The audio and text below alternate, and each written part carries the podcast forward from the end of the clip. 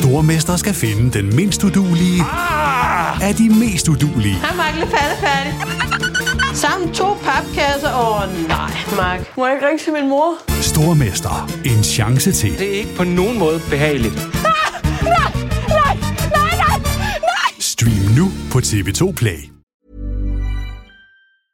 I'm Sandra, and I'm just the professional your small business was looking for. But you didn't hire me, because you didn't use LinkedIn Jobs. LinkedIn has professionals you can't find anywhere else, including those who aren't actively looking for a new job, but might be open to the perfect role, like me.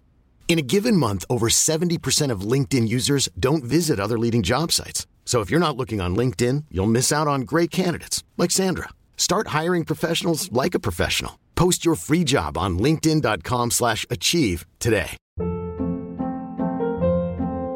Hold up. What was that? Boring. No flavor. That was as bad as those leftovers you ate all week. Keke Palmer here. And it's time to say hello to something fresh and guilt-free. HelloFresh. Jazz up dinner with pecan-crusted chicken or garlic butter shrimp scampi. Now that's music to my mouth. HelloFresh. Let's get this dinner party started. Discover all the delicious possibilities at hello fresh dot com. Hey there, it's Michelle Norris. I'm host of a podcast called Your Mama's Kitchen. When I travel, I'm usually looking for a way to find a taste of home when I'm not at home. And one of the things I love to do when I am at home is entertain. And Airbnb allows me to do that. When I was in California recently, I rented a house that had a great kitchen. And when we were sitting around the table, we're all thinking, we're in someone else's house. Someone could be in all of our homes as well. If you have a home, but you're not always at home, you have an Airbnb. Your home might be worth more than you think. Find out how much at airbnb dot com slash host. Du lytter til N B A-podcasten fra T V to Sport. Åh, oh, Giannis Antetokounmpo! Nej, hvor er det latterligt! Kom her tilbage! Du får simpelthen ikke bedre underholdning end det, vi ser lige nu. Efter afslutningen på en historisk N B A-sæson her i midt oktober blev de tredive N B A-hold, deres spillere og trænere samt basketballfans verden over efterladt i lidt af et tomrum. Hvordan ser det ud med næste sæson? Hvornår skal den i gang? Hvor mange kampe skal der spilles? Hvad med free agency? Og hvor påvirket bliver lønstrukturen efter den kaotiske nitten tyve-sæson? Vi har fået svar på nogle af disse spørgsmål, som vi naturligvis skal drøfte i dagens podcast, hvor vi også ser nærmere på, hvad der egentlig kan komme til at ske i efterårets free agency. Torsdag den tolvte november to tusind og tyve, velkommen indenfor i T V to Sports N B A-podcast. Der har været rigtig mange vigtige møder i de seneste uger. Møder mellem ligaen og ejerne, møder mellem spillerne og ejerne, møder internt i Spillerforeningen og N B A's Board of Governors. Og der er heldigvis rigtig gode nyheder ud fra et sportsligt perspektiv. Man satser nemlig på at kunne sætte N B A-sæsonen tyve enogtyve i gang allerede den toogtyvende december. Et lille lyspunkt og en tidlig julegave i den her katastrofefilmslignende virkelighed, som vi lever i for tiden. I dagens podcast skal vi forsøge at opdatere dig med de vigtigste detaljer og datoer til de næste måneder, og så ser vi også nærmere på, hvilke navne og hold, der måske kan komme til at skrive de store overskrifter i et meget komprimeret free agency. Mit navn er Christopher Westrup, og det kunne ikke være mere passende at byde velkommen til N B A-ekspert Peter Wang lige nøjagtigt på den her dato, hvor ingen ringer end Russell Westbrook fylder toogtredive år. Tillykke til Westbrook, og velkommen til dig, Peter Wang. Happy birthday to him! Happy birthday to him! Ja, det er så dejligt. toogtredive år. Han skulle blive fireogtredive, så havde det været rigtig godt. Men øhm, vi kommer til at tale en hel del om ham, kunne jeg forestille yeah. mig alligevel. Fødselsdag eller ej. Lad os bare lige få, få rundet ham lidt af. Russell Westbrook, toogtredive år i dag, har spillet tolv sæsoner i N B A, vandt M V P-prisen i to tusind og sytten, er kommet på ni All-N B A-hold, er en af blot to spillere til at snitte en triple-double over en hel sæson. Oscar Robertson er naturligvis den anden. Har været topscorer i grundspillet to gange, har ført ligaen i assists, to gange har vundet O L-guld med U S A. Selvskrevet Hall of Famer allerede nu. Ja, men det, det er der ingen tvivl om, at, at han er, men det mere interessante det er jo at kigge på, hvad er han egentlig for en spiller lige nu? Er han ja. faktisk en superstjerne, som man bør sælge hele gården for at få fat i, eller er han en spiller, som har så betændt en kontrakt, at man skal være heldig for at slippe af med ham, uden at skulle betale et eller andet for at, at trade ham? Altså han er jo virkelig en polariserende spiller, og det er han, ja ikke, ikke kun for mig, men, men for alle andre også, fordi han er virkelig...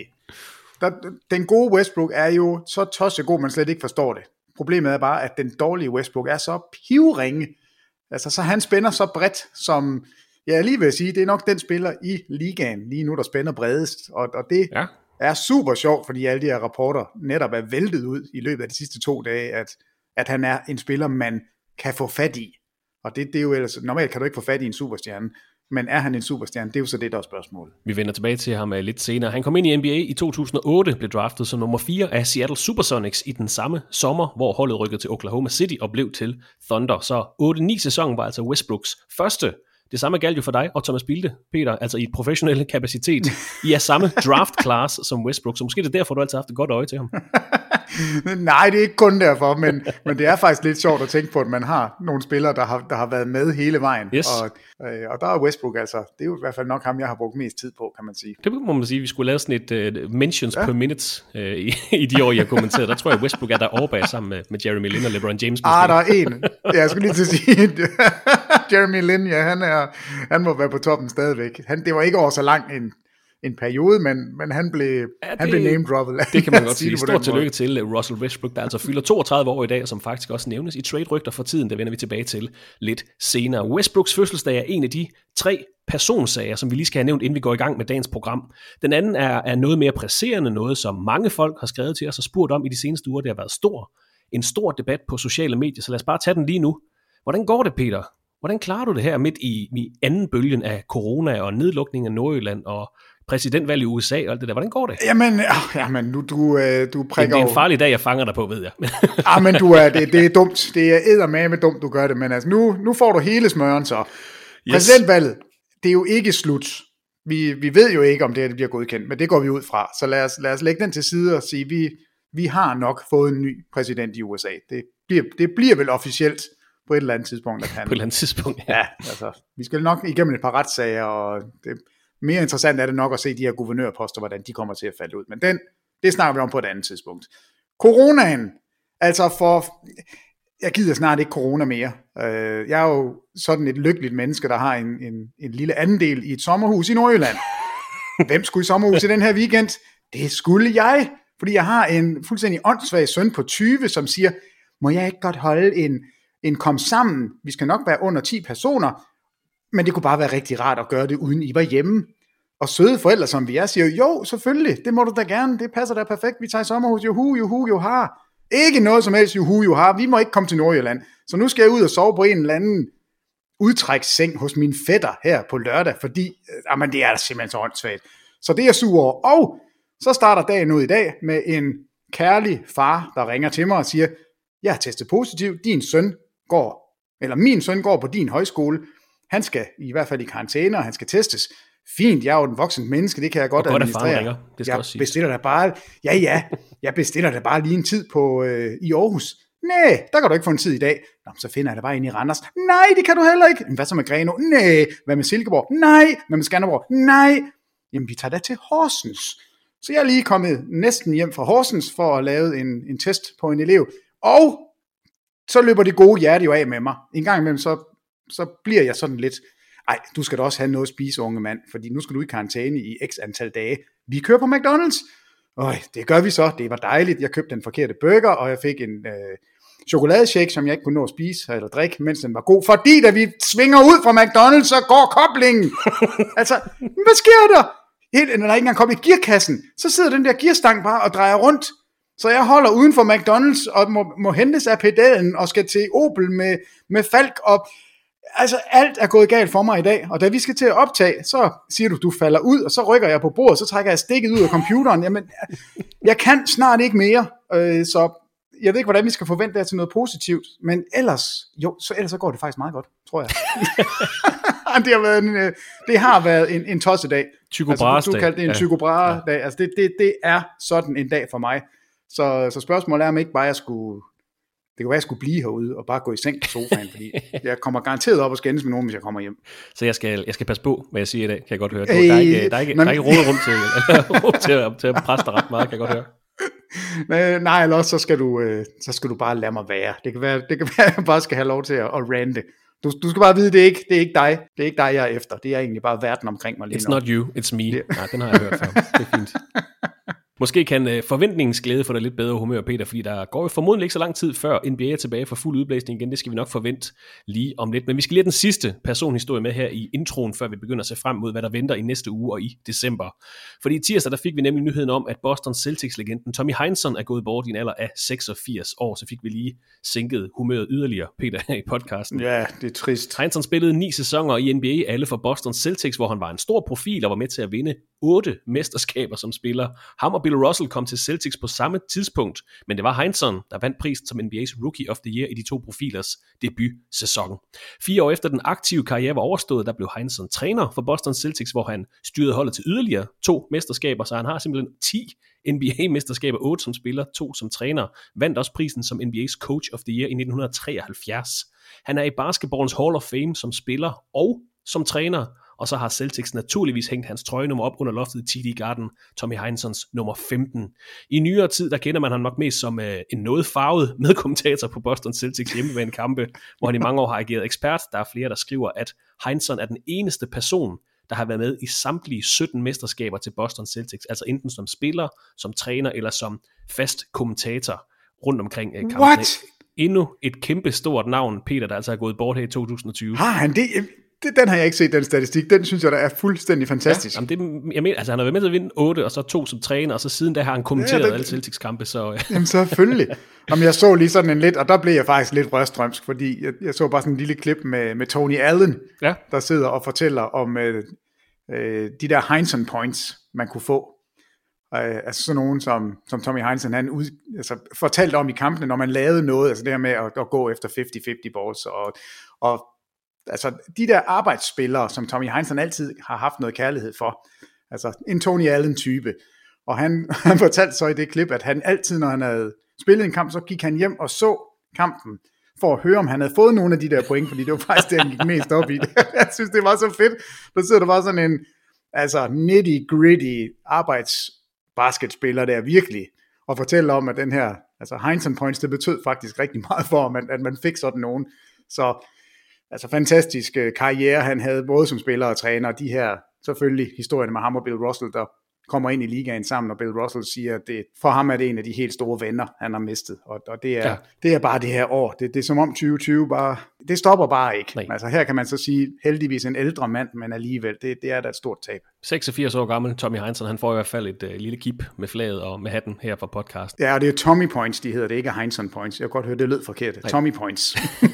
Altså David Stern, Kobe Bryant, Jerry Sloan, Wes Unseld, John Thompson, Cliff Robinson og Tommy Heinsohn er altså gået bort i to tusind og tyve. Godt, at året det er, ja, går på held. Ja, det, må, gerne, det må gerne snart stoppe. Det var de tre korte personsager. Lad os så komme i gang med dagens program. Og lad os lige starte med et overblik over de vigtigste datoer, der altså er faldet på plads i de seneste uger, hvor der er blevet arbejdet rigtig hårdt og lavet rigtig mange aftaler på N B A-kontorerne rundt omkring i U S A og i Canada. Det årlige N B A-draft bliver afholdt onsdag den attende november, så altså onsdag i næste uge. Det har vi vist i noget tid, og det bliver naturligvis i et noget andet format end det man kender, der skal stadig tages hensyn til corona. Det bliver afholdt via en fælles videokonference. Det er så også i næste uge, formodentlig et par dage før. Peter, vi så lige snakket om det før. Altså mandag den sekstende, at man løfter trade-restriktionerne på den her lidt øh, underlige off-season. Vi regner med, at fra man, man fra på mandag den sekstende, to dage før draftet, igen kan indgå handler. Jamen, altså, og det er jo lidt, øh, lidt anderledes, fordi det, jeg mener ikke, det er sket før draftet nogensinde i N B A's historie. Det plejer at være draft i midt-juni, og så løfter man restriktionerne for trades og free agency omkring den første juli. Ja, men altså, om, om det er sket før eller ej, så det, det er fuldstændig ligegyldigt. Det, vi kigger hen imod lige nu, er måske de, de vildeste fjorten dage i N B A's historie. Fordi altså, yes. der skal ske så meget, og det starter altså, jamen det starter nærmest i, i dag, fordi der kommer alle de her rygter, og vi har jo lige kort været inde omkring det, Russell Westbrook er lige pludselig en spiller, man kan trade for. Det kan man så ikke før, man, man må, men altså fra på mandag kan det være muligt, at, at vi ser store navne skifte hold, altså inden draften. Ja. Så, så der kommer til at ske så, eller der kan ske ufattelig meget startende mandag morgen, og så kører det ellers bare slag i slag, og, og det hele hænger jo sammen. Fordi hvis man trader for nogen, så påvirker det, hvem man drafter, og måske trader man nogen, fordi man har en aftale om, at man så skal drafte en, som kommer i trade efterfølgende, og altså det, det er et kæmpe cirkus, og Altså, vi skal bare være glade for, at vi kan sidde på sidelinjen og følge med. Altså, tænde for Twitter, tænde for whatever, og så bare se det hele falde lige ned i hovedet på os. Men det bliver hektisk, spørgsmålet er, ja. om man, ja, om man kan følge, altså forstå det.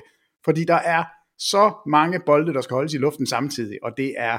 er der svimmel, jeg glæder mig, men jeg er også sådan en lille smule forpustet på forhånd. Sådan. Men altså mandag den sekstende, der kan man altså formodentlig, det er ikke hundrede procent officielt endnu, men flere officielle medier har været ude at sige det. Vi kan bare ikke, vi har ikke kunne verificere det her før podcasten, men nu går vi med det, vi refererer til The Ringer. Altså Kevin O'Connor har sagt det i en podcast, præcis. Og nu er Kevin O'Connor jo faktisk af nogen blevet udråbt til den, den største draft-nørd, der er yes. derude. Altså hans...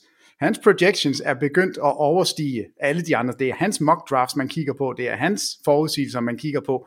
Så hvis han siger det, så går vi ud fra, at det er rigtigt. Så vi kan trade. Vi trader på, på mandag. Der starter vi. Der, der går vi i gang. Så altså fra mandag den sekstende, så nævnte jeg N B A-draftet onsdag den attende. Og to dage efter draftet, fredag den tyvende november, der åbner Free Agency. Altså perioden, hvor de tredive N B A-hold øh, kan indgå nye kontrakter med spillere. Free Agency åbner fredag den tyvende. Og de aftaler, der så bliver indgået fredag og lørdag, kan så gøres hundrede procent officielle søndag den toogtyvende november. Det er altså en lille venteperiode, som også er normal kutyme. Normalt er det på en lille uge. I den her, det her år tyve tyve, der er det altså kun på to dage. Vi har også hørt, at salary cap'en og luxury tax niveauet til næste sæson bliver det samme som i nitten tyve sæsonen. Salary cap'en er på et hundrede og ni komma en millioner dollars, og luxury taxen er på et hundrede og toogtredive komma seks millioner dollars. Så altså det samme som sidste år. Men altså draften attende, trade, hvad kan vi kalde det, transfermarkedet, lad os kalde det, åbner på mandag den sekstende. Yeah. Og så starten på free agency den tyvende november. Og så den vigtigste dato, som også er blevet nogenlunde officiel, det er coronatider, lad os bare kalde det nioghalvfems procent officielt. Tirsdag den toogtyvende december, det er altså her, man satser på at sætte den næste N B A-sæson i gang. Det bliver en sæson, hvor de tredive hold som udgangspunkt skal spille tooghalvfjerds grundspilskampe. Vi vil formodentlig se et øh, udvidet play-in-format i forhold til de øh, sidste to slutspilspladser i både Eastern og Western Conference. Og så er det altså meningen, at sæsonen skal være afsluttet i midt juli, med muligheden for at vende tilbage til det, øh, lad os kalde det klassiske sæson. Format til sæsonen enogtyve toogtyve, altså med start i oktober og finalernes afslutning i midten af juni. Training camp frem mod den kommende sæson starter den første december, så altså lige om lidt. For fans, Peter, er det dejligt, hvis N B A-sæsonen kan starte den toogtyvende december. For ligaen er det godt, da man kan sikre sig, jeg mener det er en milliard mere i omsætning, hvis man kan starte der frem for starten af, eller i midten af januar, som var den oprindelige plan. Altså, en, en en komma fem milliard dollars kan man tjene mere, regner de med. Ja, altså at, at det man mister, hvis ikke man starter. Og det er derfor, der vil sikkert sidde nogen derude og sige, det er fuldstændig vanvittigt. Hvorfor laver man ikke bare? Hvorfor gør man ikke? Hvorfor starter man ikke senere? Hvorfor dit og hvorfor dat? Og, og det vil spillerne også helst. Det vil ejerne helst. Det vil alle helst, hvis det var pengene var det samme. Men vi taler om ti milliarder kroner. Altså det, det er jo sådan nogle fuldstændig absurde tal. Og, og det øjeblik, der var tale om, at man skulle starte toogtyvende december, hvilket er, altså det er den hurtigste start, eller genstart på en, øh, altså en ny ja. N B A-sæson. Vi har aldrig set det her før, enoghalvfjerds dage. Altså det, det er halvdelen af, hvad det plejer at være. Øhm, men, men da pengene kom frem, altså tallene kom frem, der var der jo heller ikke, der var ikke én spiller, der sagde nej. Der var ikke én ejer, der sagde nej. Der var ikke nogen, der sagde nej. Alle vidste godt, at vi bliver nødt til at sige ja. Det, det, er simpelthen, det, det er for mange penge, det er simpelthen for skørt. Og så må vi lide på alle mulige andre måder, men, men selvfølgelig er det pengene, der taler. Og, og, og der er også nogle hensyn til altså O L, at man vil gerne nå at spille færdig, inden O L går i gang, og alt det her.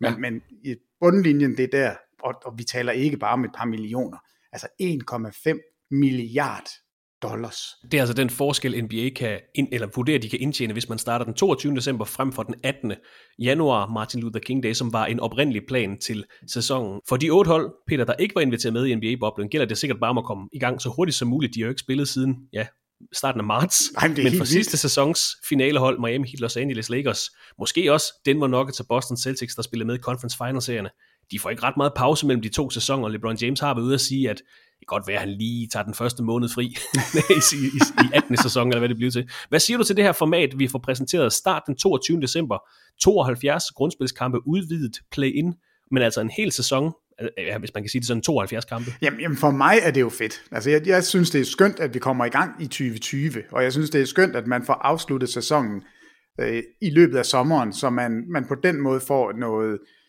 øh, noget normalt tilbage. Altså det, det, det kan jeg egentlig ja. godt lide.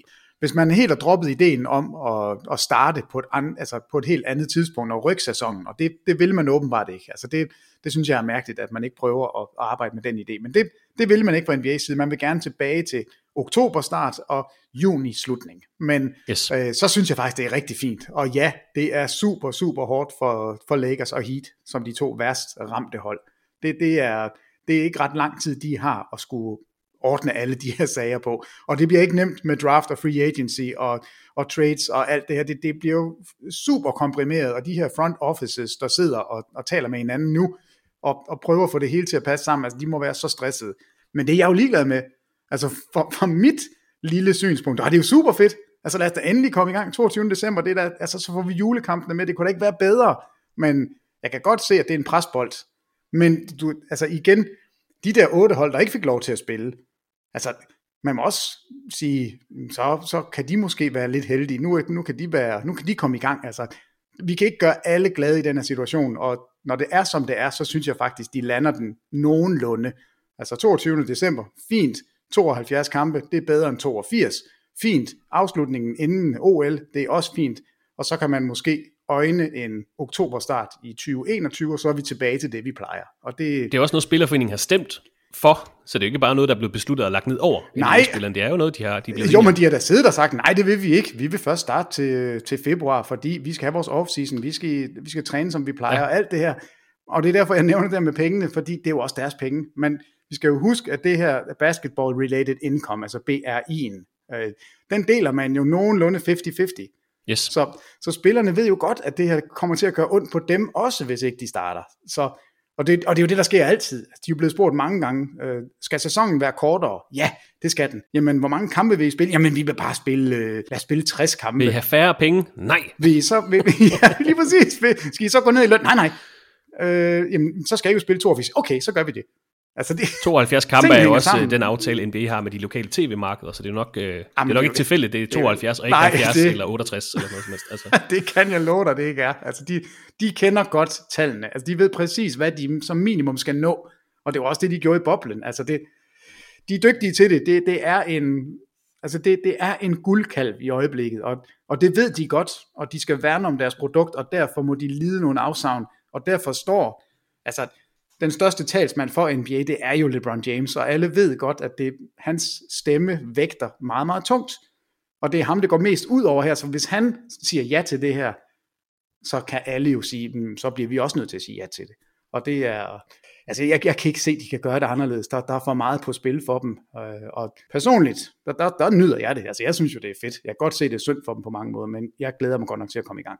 Vi kender ikke detaljerne om kampprogrammet endnu, men der venter formodentlig flere back-to-back kampe for holdene, altså kampe, som spilles to og måske tre dage i træk.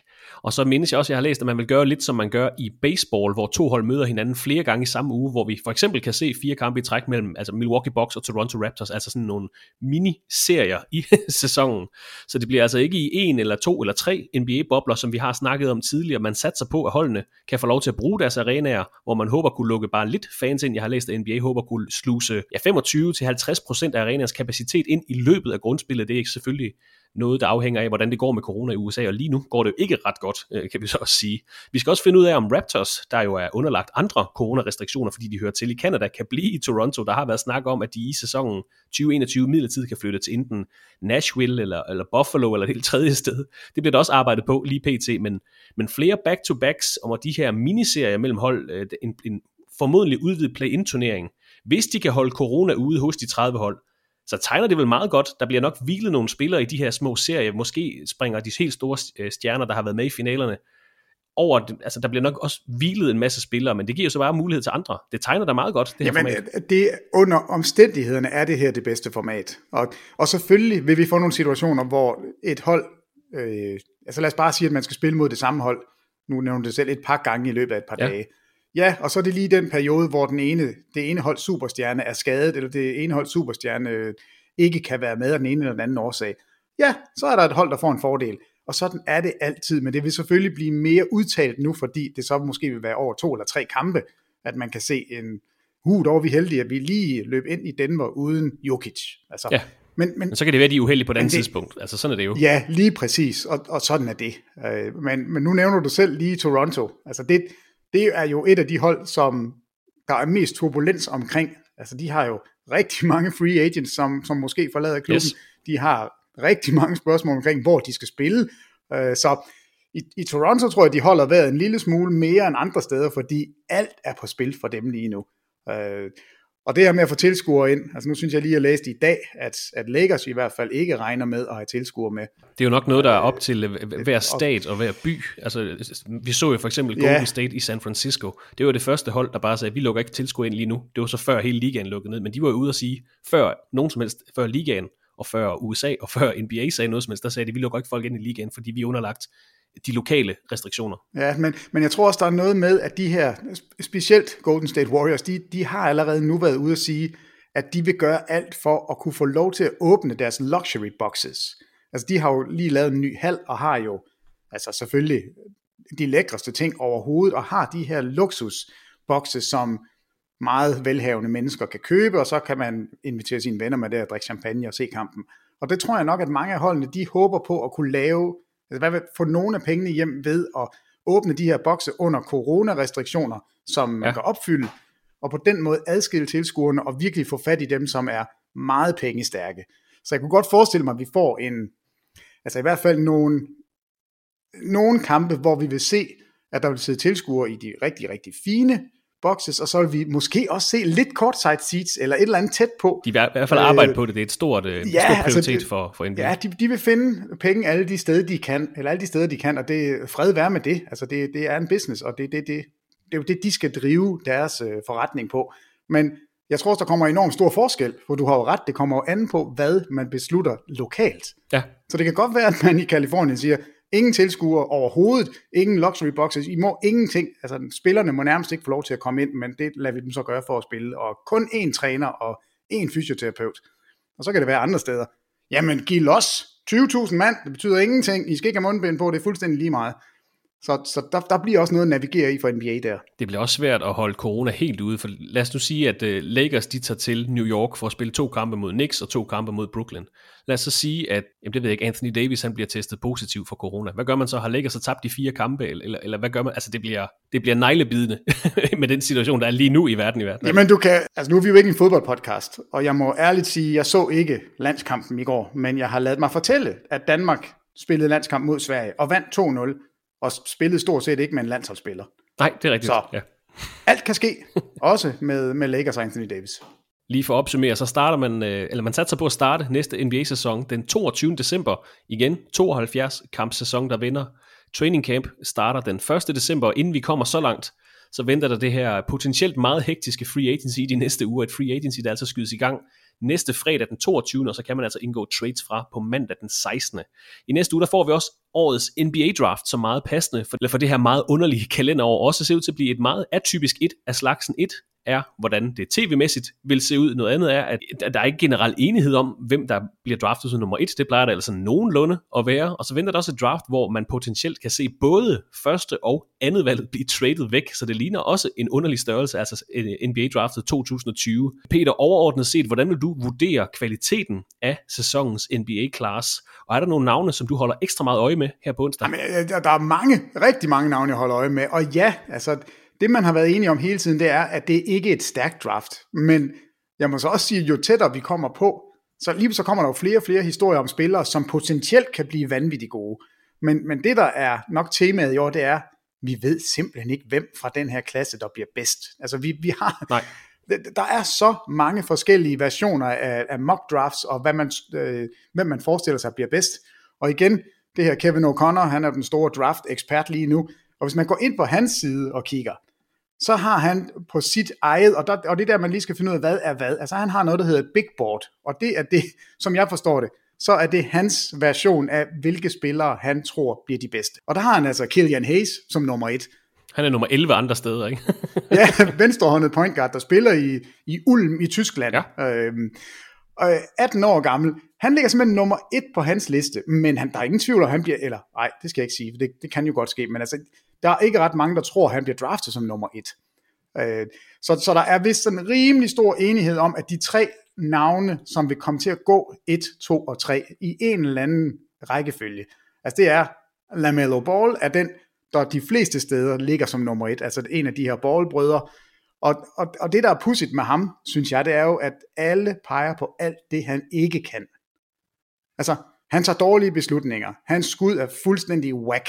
Han har en skør familie. Han, altså, han virker nogle gange fuldstændig ligeglad. Altså, alle sådan nogle ting kommer ud. Altså, der bliver ikke peget på alt det, han er god til. Og det er den spiller, man regner med, bliver taget som nummer et. Altså, så har du Anthony Edwards, som er en af, af, af nummer to på den der liste af, hvem der altid bliver nævnt. Og det samme med ham. Fokus på alt det, han ikke kan. Han, han kan måske blive en rigtig, rigtig god forsvarsspiller. Kan måske blive en rigtig, rigtig god angrebsspiller. Der er en lille smule Oladipo og Eric Gordon. Jeg har hørt Dwayne Wade. Ja, ja Dwayne Wade sig. Bliver også nævnt. Men igen, der bliver, der bliver peget på alle de ting, han har, øh, hans decision making, kalder de den, er, den er rigtig dårlig. Altså i stedet for at sige, her har vi bare en fuldstøbt superstjerne. Altså det, det, det er der ikke nogen, der, der putter på nogle af de her spillere. Det er Og det er det, der gør det så morsomt, og det, der gør, at det her draft er specielt, fordi du kan måske få den bedste spiller som nummer ti eller elleve. Nu sagde du lige, Killian Hayes, han ligger nummer elleve nogle steder. Ja. Øhm, men de tre, Lamelo Ball, nummer et, og så Anthony Edwards, nummer to. Og så, så er der jo nu kæmpe debat, om det er Wiseman, altså den store center fra Memphis, som ikke spillede nogen kampe for Memphis. Jeg tror, han nåede otte kampe eller fire kampe, eller hvad det var. Så ham har man ikke kunne vurdere. Eller... Der har jo heller ikke været, undskyld jeg afbryder, der har heller ikke været March Madness i år, så man har heller ikke set mange af de her college-profiler, nej, der er topper. Nej, vi ved, vi ved ingen tid. Det, det er super sjovt.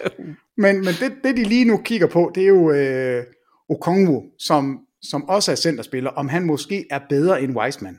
Øh, så, og det betyder jo rigtig meget for, om man skal gøre noget i draftet, altså om Charlotte eller Golden State skal gøre noget, eller om de simpelthen bare tager den bedste big man, som er er available til dem, når de drafter som num- nummer to og nummer tre.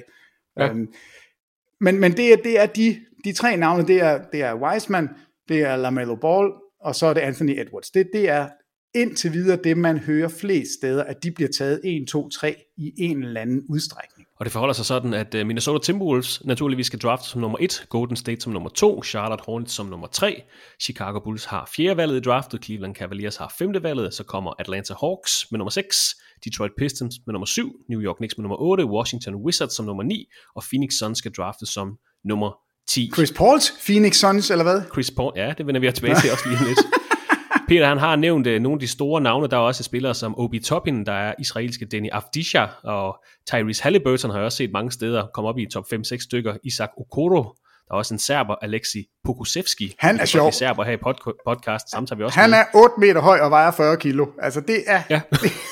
Han ser bare sjov ud, det er. Men et par, et par interessante europæere også til det her lidt, uh, lidt funky draft. Patrick Williams har også set højt op uh, nogle steder. Men rækkefølgen mellem de her ti elleve spillere, det ændrer sig nærmest dag for dag, og hvem end du lytter til. Men også fordi uh, det her draft, Peter, første og andet valget. Minnesota Timberwolves, Golden State Warriors. Golden State kommer tilbage til næste sæson, altså til tyve enogtyve-sæsonen, som et af topholdene i Western Conference, kan vi godt gå ud fra. Klay Thompson, Steph Curry, Draymond Green er alle sammen tilbage. De kan jo ikke bruge et andet valg i draften til noget som helst. Minnesota Timberwolves har også deres to etablerede spillere nu. Det er D'Angelo Russell, Karl-Anthony Towns. De kan vel ikke bruge et første valg i draftet til noget som helst. Kommer de her to hold, Timberwolves og Golden State, til at trade de her draftpick væk? Eller kommer de til at bruge dem i den rækkefølge, de er blevet tildelt? Jeg tror, de, de kommer til at bruge dem. Og, og det er ikke fordi, øh, at jeg tænker, at de sidder og kigger på en spiller og siger, ham skal vi død og pine have, fordi han er alt for god til at sige nej til. Jeg tror, jeg tror det er fordi, at alle de andre hold, de sidder også og kigger på det her draft og siger, hvorfor i alverden skal vi give nogle øh, aktiver væk for at komme højere op i et draft, hvor vi måske får den spiller, vi gerne vil have alligevel, nede på en sjette eller syvende plads. Det giver, ikke, altså det giver ikke så meget mening at sige, at vi går efter første runde, første valg. Fordi der er ikke en af dem her, der skiller sig så markant ud fra de andre, og hvor man siger, ham her, det er en no-brainer. Altså der, der er ikke en Zion Williamson, der er ikke en Anthony Davis, der er ikke en Karl-Anthony Towns. Så der er simpelthen der er ikke et marked for første og andet valg. Selvfølgelig er der et marked, men det er ikke et stærkt marked. Nej, altså jeg, jeg er sikker på, at der er nogen, der spørger til, hvad skal I ja. have for det her marked, eller for, for det her draft pick.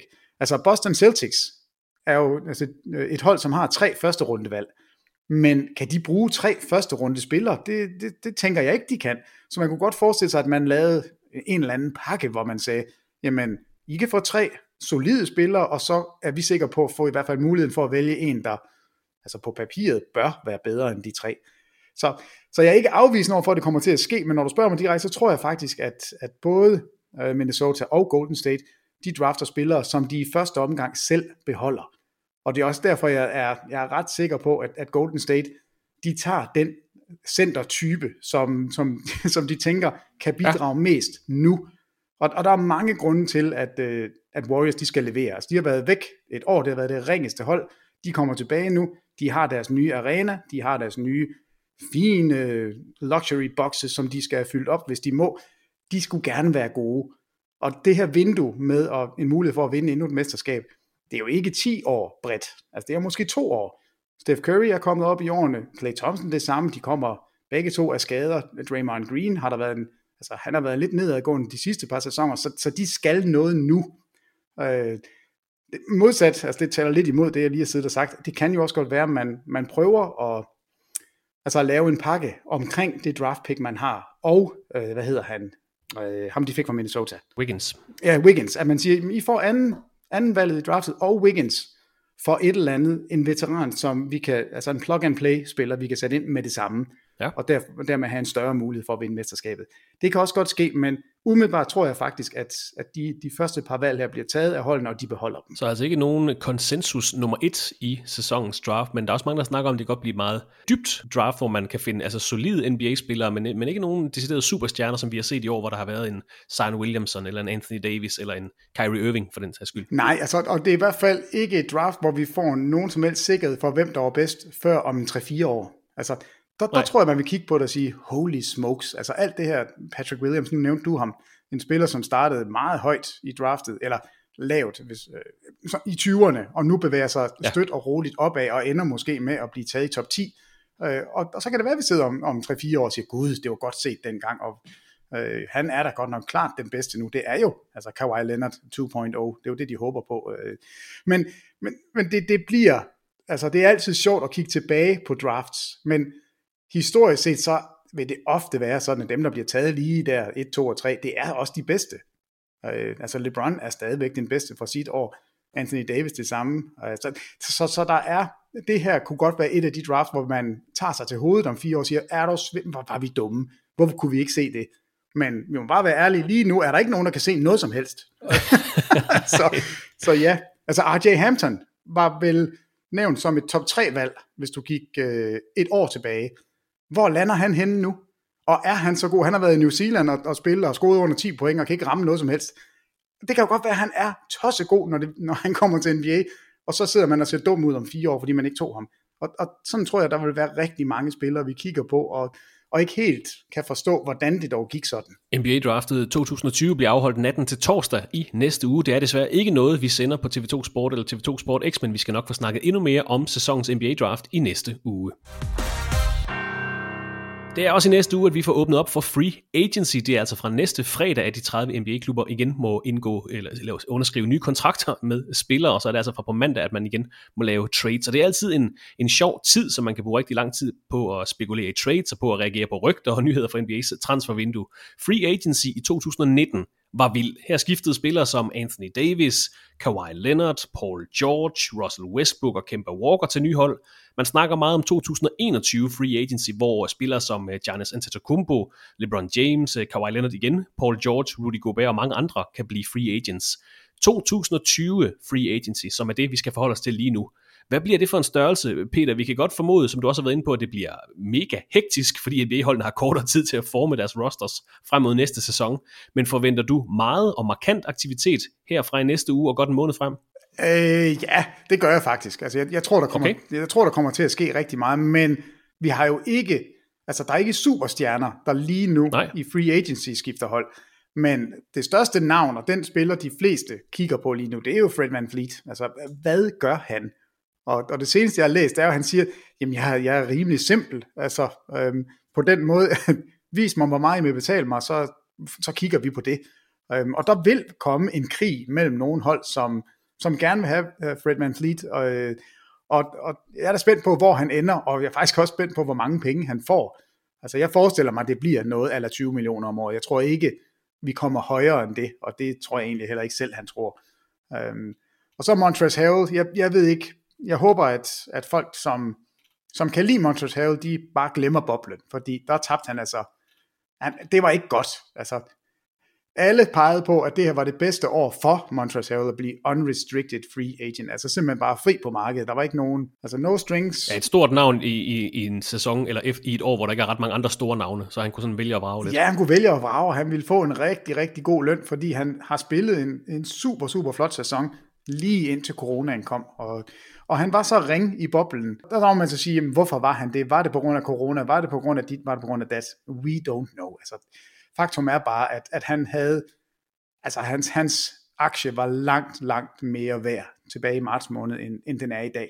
Så ham er jeg da også rigtig spændt på. Øhm, en af dem, som, og det er så en restricted free agent, men, men det er altså Bogdanović. Bogdan Bogdanović. Ja, ham, fra Sacramento, ja. Ham er jeg spændt på, fordi jeg forestiller mig ikke, at Fred VanVleet kommer til et hold og, og bliver det, det udslagsgivende for, at man lige pludselig kan vinde et mesterskab. Altså han, jeg tror mere på, at han kommer til et sted, hvor han vil blive kigget på som en del af enten to eller tre spillere, som skal være fremtiden for et, for et, et, et, et mandskab. Men en spiller som Bogdanović, tror jeg kan komme til et hold og være forskellen. Altså være den her ekstra skytte, som... Altså han er god, det er virkelig, virkelig en god spiller. Hvis man vælger at sige, at vi går med Buddy Hield og ikke Bogdanović, så er jeg spændt på, hvor han lander. Så er jeg også super spændt på Gordon Hayward, ja. Som jo også har det her superstjerne navn, men siden sin skade har vi jo ikke set den rigtige Gordon Hayward. Og spørgsmålet er, om han kan genfinde ham, fordi kan han det? Altså kan han blive Utah Gordon Hayward? Så er han jo lige pludselig en, en all-star-spiller, som... som kan gøre en forskel. Så jeg tror, der kommer til at ske en del. Så der, der er alligevel nogle navne, det er ikke, det er ikke A-listespillere, men lige under måske, altså, som kommer til at fylde det. Men du, men du regner med, der kommer til at ske en del, kan jeg godt høre på. Ja, det, det gør jeg. Altså, hvad med Gallinari? Okay. Hvor, hvor kommer han hen? Ja. Hvad, hvad sker der med ham? Fordi han er lidt, øh, lidt på samme måde en spiller som Bogdanović, som kan komme ind og være lige det ekstra, der gør, at man nu kan gå hele vejen. Altså, øh, og, og det synes jeg er lidt sjovt, at det ikke er... Ej, hvor skifter Dwayne Wade hen, i, og Derrick Rose, som er ligaens M V P, og, altså det er, ikke, det er ikke de store navne, man kigger på, det er de der rollespillere, men som er sådan en B-plus rollespiller. Det synes jeg er interessant. Nu befinder N B A sig jo, som så mange andre firmaer og ligaer, i en lidt øh, penibel økonomisk situation. nitten tyve-sæsonen kommer til at få indflydelse på økonomien og lønloftet i N B A på et tidspunkt. Ikke så meget til den kommende sæson, men måske længere ude i fremtiden. Kan vi komme til at se en, øh, jeg vil ikke kalde det en kedelig off-season, øh, når kedelig, fordi N B A-holdene ikke vil risikere at blive låst i fremtiden rent økonomisk. Det skal siges, det er blevet meldt ud fra N B A's side, side at øh, cappen og luxury tax-linjen kommer til at stige gradvist, i hvert fald i de næste tre sæsoner, og de begge instanser minimum vil stige med tre procent, og maksimum med ti procent, det er lidt teknisk. Det er mest for at understrege, at holdene faktisk har noget at forholde sig til i de næste par sæsoner, så længe den her Collective Bargaining Agreement, den gælder, det gør den til de næste tre sæsoner. Så de har fået noget at rette sig efter, hvilket vil gå lidt imod det spørgsmål, jeg giver dig nu, Peter, det er, om man kunne forvente en kedelig offseason for holdene, fordi holdene er bange for de økonomiske konsekvenser, der kommer på den lange bane. Jeg ved ikke, om den bliver kedelig, men, men jeg tror, der hvor man så er nødt til at kigge, det er på Antetokounmpo. Altså, de står i Milwaukee lige nu, og der er ingen tvivl om, at det øjeblik, de må, så siger de til Antetokounmpo, her, du, vi vil gerne allerede nu forlænge din kontrakt, give dig en supermax-kontrakt, du får, er det, det er mellem to hundrede og tyve og to hundrede og halvtreds millioner, yes. dollars, for at, at tegne kontrakt med os i fem år. Øh, vil du ikke godt skrive under på den? Og gør Antetokounmpo det? Skriver han under? Så tror jeg, at nogle af de andre spillere, jamen, så er der nogle klubber, der vil sige, okay, nu er vores chance for spildt, vi får ikke fat i Antetokounmpo i enogtyve, derfor går vi med VanVleet og en anden spiller, fordi så, så er det det bedste, vi kan gøre. Øhm, så, så der kan godt komme en dominoeffekt der. Øh, jeg tror ikke, han skriver under. Altså, jeg, jeg kan ikke se, hvorfor han skulle gøre det andet, end at give lidt ro omkring Milwaukee Bucks, men altså, han får den kontrakt tilbudt til sommer igen. Det er, det er der ingen tvivl om, og så kan han se, hvad vil Milwaukee gerne gøre. Øh, har, har de... Har de virkelig finanserne, og har de hjertet bag, og primært finanserne bag hjertet, øh, til at lave noget for det her hold, så jeg kan vinde et mesterskab. Så man, man vil ikke altså, agere anderledes på grund af, at, at der måske venter noget, en anderledes økonomi om fire sæsoner eller fem sæsoner, det er det, du siger? Nej, det, ikke så meget, fordi nu er der jo kommet en, en lille smule ro på med den her udmelding, at, ja. man, at man beholder altså det, det lønloft, som man havde regnet med, at det stiger ikke lige så voldsomt. Og man, og man kan se, at det stiger mellem tre og ti procent, det ved så, man det gør, minimum og maks. Lige præcis, så ja. Man har noget at, at forholde sig til. Og det, det tænker jeg ja. giver noget ro på, og gør også, at man godt tør investere lidt. Men, men man vil se hold, som i den grad holder altså kontrakterne inde på etårskontrakter, og, og sørge for at kunne være med i enogtyve, fordi det, det er der, der, der virkelig kan ske noget på superstjernerne. Altså det, det er jo, det er det, det drejer sig om. Det er at få fat i en superstjerne, så har du noget at bygge op omkring. Altså det, sådan har det været i, altså stort set altid i N B A. Og når de her superstjerner er ledige, så er der selvfølgelig mange bejlere. Og, og man er jo fjollet, hvis man tager sig selv ud, hvis man mener, man har en realistisk chance. Altså tage sig selv ud nu ved at tegne kontrakter med, med ringere spillere, og så siger, så dropper vi bare dig, Antetokounmpo, næste år. Altså man er nødt til at forberede sig på det. Der er kun et hold, der står med om til næste år. Så var der været fem, seks, syv, otte stykker, som havde håbet, men de er nødt til at, at gøre det på den her måde, fordi de må ikke tage sig selv ud af kampen. Inden vi lige går videre med de vigtigste navne og destinationer til det kommende free agency, så kan vi lige nævne et par begreber til at hjælpe med, med overblikket. En unrestricted free agent, det er en spiller, der er hundrede procent fri på markedet, simpelthen en spiller, hvis kontrakt er udløbet uden restriktioner. Det hedder unrestricted free agent. Det er en sådan, U F A. U F A, lige præcis. Så er der en restricted mm-hmm. free agent, som Peter han snakkede om øh, lige tidligere. Det er en spiller, der potentielt kan forlade sin klub i free agency, men hvor klubben har mulighed for at matche kontrakter, som er blevet tilbudt til spilleren fra andre klubber. Man ser ofte, at højt draftede spillere bliver restricted free agents i det sidste år af deres rookie-kontrakt. Det er for eksempel tilfældet ved Brandon Ingram hos New Orleans Pelicans. Han er restricted free agent her næste fredag, og så kan han enten gå ud og lave en ny og lang kontrakt med Pelicans. Han kan sige ja til det qualifying offer, som det hedder, som Pelicans har tilbudt ham. Det er en etårig kontrakt, hvor han så bliver unrestricted free agent et år senere, så altså i to tusind og enogtyve. Han kan også snakke med andre klubber, nu siger vi bare Dallas Mavericks, så kan de to blive enige om det, der hedder et offer sheet, som de kan skrive under, og det har Pelicans så et par dage til at matche, og dermed beholde ham. Det er derfor, han er restricted, så det giver altså de klubber, der har spilleren, muligheden for at holde på ham. Det er, det er lidt teknisk, men altså unrestricted, så er man helt fri på markedet, og restricted, så er man kun måske fri på markedet, lad os bare sige det sådan.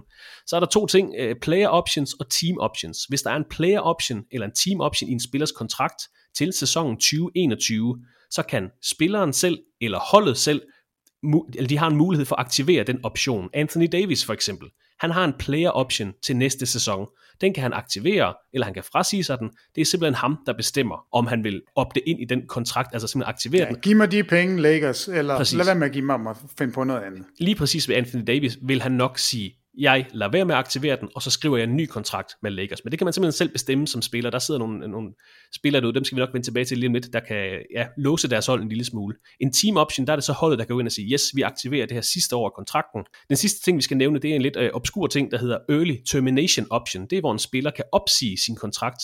Man finder kun early termination options i kontrakter, der er længere end fire år, og så er der nogle økonomiske detaljer, der adskiller det fra en player option, fordi de to, de ligner øh, meget hinanden. Jeg mener, at player options, det kan kun være i det sidste år en kontrakt, mens en early termination option kan være i det næst sidste år. Men det er en ret sjælden klausul. Der er dog en spiller, vi skal snakke om i dag, der har en early termination option. Det var de vigtigste termer, Peter. Er der noget, jeg har glemt? Nej, det var en øh, meget lærerig gennemgang, så tak for det. Du godt.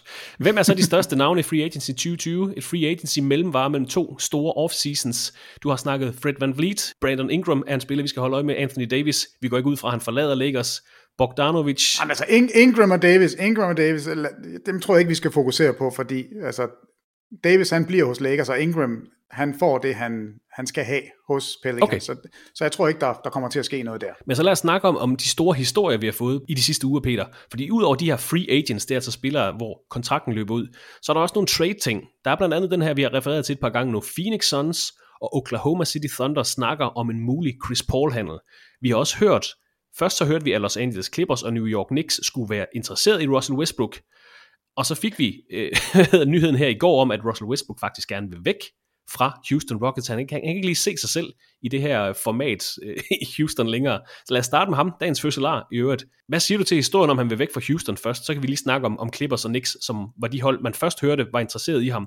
Og så kom historien senere om, at jamen, han vil faktisk gerne væk. Jamen altså, Houston Rockets er ikke et, et super øh, lykkeligt sted lige nu. Altså først, så smutter Daryl Morey. Øh, nu vil han ikke være med længere. Så smutter Mike D'Antoni. Og nu har vi Russell Westbrook og James Harden, som, altså der er et eller andet her, hvor, hvor andre hold lige pludselig tænker, gud, Westbrook er faktisk en spiller, vi kan trade til, ham kan vi godt få fat i, og så går snakken nu, hvad med James Harden, er han på vej til Philadelphia, skal han tilbage til Daryl Morey, eller, eller hvad foregår der, så det er, der, der er ikke super fedt lige nu, og tænk sig at være en ny head coach, at skulle ind og prøve at navigere i det, Altså, det var P J Tucker, der løber ja. rundt nu og siger, jeg har været sur hele sæsonen, fordi jeg ikke har fået styr på min kontrakt endnu. Jeg er underbetalt. Show me the money. Og nu får vi se, om han så får dem. Øhm, så der er brok hele vejen rundt, og man er låst på hænder og fødder. Det er svært at se, hvordan man skal komme ud af det her. Altså, de skal have fat i en center, som kan skyde træer. De skal have fat i Serge Ibaka. Altså, det, det er det hotte navn lige nu til Houston.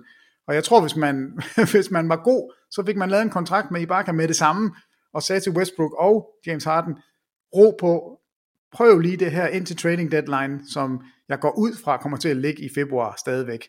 Øhm, så lad os se, hvad vi har, når vi nu får en, en kvalitetsspiller ind, som kan spille centerpositionen, som ikke er så lille som alle vores andre små øh, spillere, og som stadigvæk kan skyde en træer. Lad os prøve at blive konceptet, justere det en lille smule, øhm, gør dig lidt mere glad, Westbrook, nu er du skadesfri, nu skal det nok gå, men lad være med at panikke lige nu. Men Houston er et interessant sted, altså det, det er det bare. Så, så vi holder øje med Westbrook og company. Og du tror, der kommer til at ske noget i Houston? Ja, det tror jeg, altså det, det her med, om hvis der er røg, så er der også ild, og, og, og det er jo lidt, en ting er, at, at nogen skriver, at Westbrook måske gerne vil væk, men det lyder jo nærmest som om, det er officielt, at han siger selv, at han... Han kunne godt tænke sig at smutte. Han siger, at han vil gerne have den der kontrollerende point guard-rolle tilbage, og det er jo, det er jo og det er ikke, fordi ja, han ikke kan lide James Harden. Det får Harden. Du ikke med James Harden. Nej, altså det, men, men det er også sjovt, fordi James Harden jo, altså han, han skifter jo bare stjerner ud ved siden af sig hele tiden, men han ønskede jo, han, det var jo hans ønske, at Chris Paul skulle fise af, og Westbrook skulle komme til. Og i, i nogle dele af sæsonen har det jo fungeret vanvittigt godt. Problemet er bare, det man husker bedst, det var da, hvordan de altså, blev spillet fuldstændig ud på rumper og albuer, altså i boblen, efter vinden, første kamp mod Lakers, så, så bliver de jo slagtet. Men jeg kan bare godt se, at det her, det fungerer. Altså, hvis Westbrook spiller, som man gjorde fra januar til marts, øh, så fungerer det. Og hvis man kan få fat i en, altså nu siger jeg Serge Ibaka, men altså en eller anden centertype, som kan gå ind og, og hjælpe en lille smule til, så man ikke bliver outreboundet på den måde, man gjorde. Og så skal vi huske på, at Lakers, altså det er dem, der vandt mesterskabet. De tævede alle de andre hold, det er dem, der står på tronen lige nu. Det var dem, Houston Rockets tabte til. Men det var bare måden, de tabte på, som, som så så forfærdelig ud. Altså, Harden blev fuldstændig begrænset, fordi der var dobbeltteams på ham. Når han gav bolden op, så stod Westbrook og prøvede at skyde pladeskud. Altså, han, altså, han kunne ikke ramme noget som helst. Altså, det, det var en ynk. De gjorde ikke noget af det, de var gode til. Ingen fast break point, ikke nogen rebounds, ikke nogen James Harden, der leverede. Så alt var noget skidt. Men op til da, altså de kom jo igennem første runde, de kom igennem grundspil, de havde nogle perioder i løbet af nitten tyve sæsonen, hvor de spillede vanvittigt godt. Så, så jeg, synes, det, jeg synes, det er lige tidligt nok at, at trække stikket. Altså jeg kunne godt tænke mig at give dem en center, som kan spille på den her måde. Give den nye træner et øjeblik til at se, hvordan kan vi gøre noget, og så lave noget til, op til trading deadline. Og jeg, jeg tror også, det er det, der kommer til at ske. Jeg kan ikke forestille mig, at Westbrook bliver traded nu. Det kan være, at han bliver det på mandag. Og, og hvis han gør, så tror jeg, det er New York Knicks, han, han ender hos. De kan, ikke, de kan ikke lade være. Der er i hvert fald rigtig mange historier om, Westbrook kan potentielt blive det største navn, der bliver traded i den her lille off-season. Og da jeg først hørte den der snak om Clippers, øh, en ting er, at det kan blive lidt vanskeligt at lave en handel, og så ikke alligevel sign and trade med Montrezl Harrell, og så Patrick Beverley, Lou Williams den anden vej. Men, men hvis han gerne vil have den der ledende point guard-rolle, den får du da ikke hos Clippers, hvor Kawhi Leonard og Paul George er. Det kan godt være, du kan få lov til at føre bolden op, men, men det er så også det. Men, men til New York Knicks til gengæld, det er lidt mere interessant. Der snakker vi nok, fordi N B A er konstrueret som det er, så skal man jo op og, og næsten matche lønningerne. Westbrook kan få enogfyrre komma tre millioner dollars til næste sæson, så man kan ikke bare sige, jamen værsgo her Julius Randle, de skal altså nogenlunde matche. Ja, jeg tror, de skal op på treogtredive millioner, skal den anden vej, hvis ikke de er, altså hvis de er hardcapped. Ja. Øhm, og afhængig af, hvordan, du, hvordan din lønningsudgift er i forhold til, til ja. Cappen. Men jeg, jeg kunne jo godt se Westbrook øh, sætte noget liv i Madison Square Garden. Men, altså, men en, altså, han er jo en spiller, som man bliver underholdt af. Men de kommer ikke til at vinde kampe på den måde, og, og man kommer ikke til at udvikle de unge spillere. Så jeg, altså, hvis jeg er New York Knicks, så er det ikke det rigtige at gøre. Men hvis du er Houston Rockets, og du nu får øh, Julius Randle, Wayne Ellington, Kevin Knox, øh, Mitchell Robinson, måske Dennis Smith junior ind i stedet for? Jamen, jeg vil gøre det fra Houston. Ja. Fra Houstons side tror jeg godt, jeg vil gøre det, men altså, øh, jeg kunne, den handel tror jeg godt, du kan få i februar. Altså, så det er der, jeg kunne, jeg, hvis jeg var Houston, så ville jeg sige, nej, vi gør det ikke nu. Westbrook, luk. Giv os lige fire måneder her. Lad os lige prøve at se, om ikke godt det kan fungere. Lad os se, om vi kan justere, tweake det en lille smule, så du får det, du gerne vil have. Vi får de sejre, vi gerne vil have. James Harden er knap så træt, når vi når til slutspillet. Alt er godt. Lad os nu lige prøve. Og så hvis vi kan se, jamen det virker ikke, altså vi kan ikke spille på den her måde, så, så, så prøve at, at trade op til deadline i stedet for. Det, det, var, det var det, jeg ville gøre, hvis jeg var Houston. Så er der den anden store historie, der har fyldt meget den her uge. Historien mellem Phoenix Suns og Oklahoma City Thunder, der snakker om en mulig Chris Paul-handel. Også et stort navn, der potentielt kan skifte klub her i uh, transfervinduet. Jamen, Christopher, her er noget, jeg ikke forstår, fordi vi har traded ham til Milwaukee Bucks. Og nu løber alle rundt og siger, at han skal til Phoenix, han skal til Clippers, han skal, til, han skal alle steder, han skal til, også til Lakers, han skal... Og der er ingen, der snakker om Thunder. Nej, der snakker om, øh, om Bucks længere. Hvor, hvor er det forsvundet hen? Det kan være, det havde noget momentum, og så det eneste, de har hørt, det er, at de kunne ikke blive enige om noget som helst, fordi Suns er ikke interesseret i Eric Bledsoe. Nej, undskyld, uh, Thunder er ikke interesseret Nej, i Eric Bledsoe. Jeg tror stadigvæk på, at han kommer til Milwaukee. Jeg giver ikke op. Jeg, jeg tror, det lykkes, men, men jeg vil sige, der er ikke ret meget ild i den lille Nej. mikroskopiske tændstik, jeg har tændt i Milwaukee. Den, øh, den, den har ikke noget traction, så du har ret. Han, lige nu ser det ud, som om man, man vil prøve at sende ham til, til Phoenix. Og det bliver nok en handel, hvor man skal sende Ricky Rubio og Kelly Oubre øh, den anden vej, og hvis jeg var Oklahoma City Thunder, ville jeg også bede om enten Michael Bridges eller Cameron Johnson. Øh, hvad siger du til, hvis Chris Paul han ender i Suns? Det var meget fint, øh, makkerpar han kan danne sammen med Devin Booker. Altså, det, ja, de vil da blive bedre. Det vil da blive et... Øh, Et rigtig godt syvende seed, eller ottende seed. Altså, det, det, det er jo der, vi er. Jeg giver ikke Phoenix nogen som helst chance for at spille med om mesterskabet, men det vil være et interessant hold. Det vil virkelig gå hen og blive et godt mandskab. Altså Chris Paul og Devin Booker sammen, det kunne jeg godt se fungere. Altså, det, det er svært at, at finde en makker til Devin Booker, som på papiret er bedre end Chris Paul. Jeg, jeg tænker bare, skulle man gøre det for Phoenix? Altså, har man ikke gang i noget godt alligevel lige nu? Er det nødvendigt at hente Chris Paul til? Altså, hvis jeg skulle hente Chris Paul, så skulle det være, fordi jeg skal vinde et mesterskab nu. Ja. Og det er derfor, jeg vil have ham til Milwaukee. Det er derfor, jeg tænker, betal det, det koster nu, og, og, og vid, at det er, en, det er en høj pris, men gør din rigtig store, gigantiske superstjerne Antetokounmpo glad. Giv ham, øh, altså, vis ham, at I er villige til at betale, og, og der kan man altså gøre det med Chris Paul. En anden historie, som er kommet frem i de seneste uger, det er, at Gordon Hayward, som Peter også var inde på tidligere, måske er på vej væk fra Boston, og det er Hayward selv, der gerne vil væk, på trods af, at han spiller under sin tidligere college-træner, Brad Stevens. Han har måske mest alt brug for en, en frisk start efter de mange skader i Boston-tiden, og så er han jo efterhånden også blot blevet tredje eller fjerde option hos uh, Celtics. Men Gordon Hayward har en uh, player-option til næste sæson på fireogtredive komma en millioner, det er mange penge at skulle sige nej tak til, og hvis han gør det, så er det nok, fordi han ved, at der venter en stor kontrakt et andet sted. Og ellers så kan et uh, trade eller en sign and trade altså blive aktuel her i free agency. Uh, hvor meget har Hayward tilbage i tanken, synes du, Peter? Han er tredive år, så aldersmæssigt er jo ikke kritisk. Nej, altså det, det, man er jo nødt til at lægge ham i stræk og sige, hvad, hvad kan de her, altså hvad kan den fod, hvad kan det ben? Um, er du tilbage? Fordi aldersmæssigt, der er han i sin prime. Lige nu er det den bedste Gordon Hayward, du nogensinde får. Hjernen er med, kroppen er med, alt spiller. Han har det smukkeste overskæg, han er faktisk en super, super flot fyr. Men man ved bare ikke, om de der bentøj, om det kan holde. Så altså det, der skal man virkelig være hundrede procent sikker på, at de læger, man får til at teste Gordon Hayward, at, at de ved, hvad de snakker om. Og jeg kunne godt forestille mig, at han, han kommer væk. Og han er ikke ude på at finde et sted, der vil give ham femogtredive millioner de næste fire år. Han er ude på... Ej, fire år firs millioner. Eller ja, sådan lige præcis. Han hvor kunne du, godt, hvor kunne du se ham spille henne? Jamen, jeg kunne faktisk godt se ham komme tilbage til Utah. Altså, ja. øh, jeg synes, han ville passe fortrinligt ind hos Utah. Øh, det, det, ja. det, vil jeg, det vil jeg rigtig gerne have. Men ellers så er han en spiller. Plug and play alle steder, fordi han kan det hele. Altså, exceptionelt dygtig skytte. Meget, meget god til at, at sætte andre op også. Er en okay forsvarsspiller. Altså, han er en... Altså, sublim god all-round-spiller, så han vil passe alle steder, men jeg kunne godt lide den der redemption story, altså komme tilbage til Utah og, og ja. være veteranen, som hjælper med at, at gå det sidste stykke, så man fra Utah igen kan komme i finalerne. Der har også været meget snak om Indiana Pacers, hvor man så vil sende Miles Turner den anden vej. Det er heller ikke et helt skidt øh, fit. Altså det vil jo give super, super god mening for begge mandskaber. Altså Boston, vi har talt om med Miles Turner, at, at hvis man kunne få ham til på en eller anden måde, så ja, altså den... den øh, Den kunne jeg også godt lide.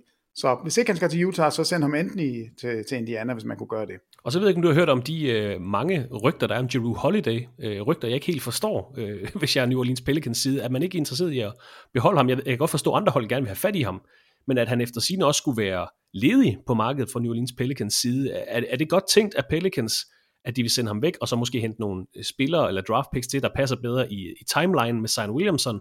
Eller er det ikke meget godt at have netop en Jrue Holiday, en, en veteran, en stille veteran i omklædningsrummet? Jeg synes Jrue Holiday, altså det der hold, jeg, jeg synes jo, de underpræsterede fuldstændig sidste år. Jeg synes, det var et gik, altså virkelig, virkelig spændende mandskab, der forsvarsmæssigt ville kunne gøre nogle spændende, spændende ting med Lonzo Ball og Jrue Holiday som to af de bedste guards til at, at dække op. Altså, jeg er dybt skuffet over alt, hvad der skete hos Pelicans sidste sæson, og selvfølgelig primært, at, at Williamson blev, blev skadet. Men ja. altså, jeg ved ikke, hvorfor Jrue Holiday han bliver dinglet rundt alle steder. Men det er jo selvfølgelig, fordi han er en rigtig, rigtig god spiller, som kan være den her ekstra brik. Øh, han er ikke en spiller, du henter til, og så skal du bygge et nyt hold op omkring ham.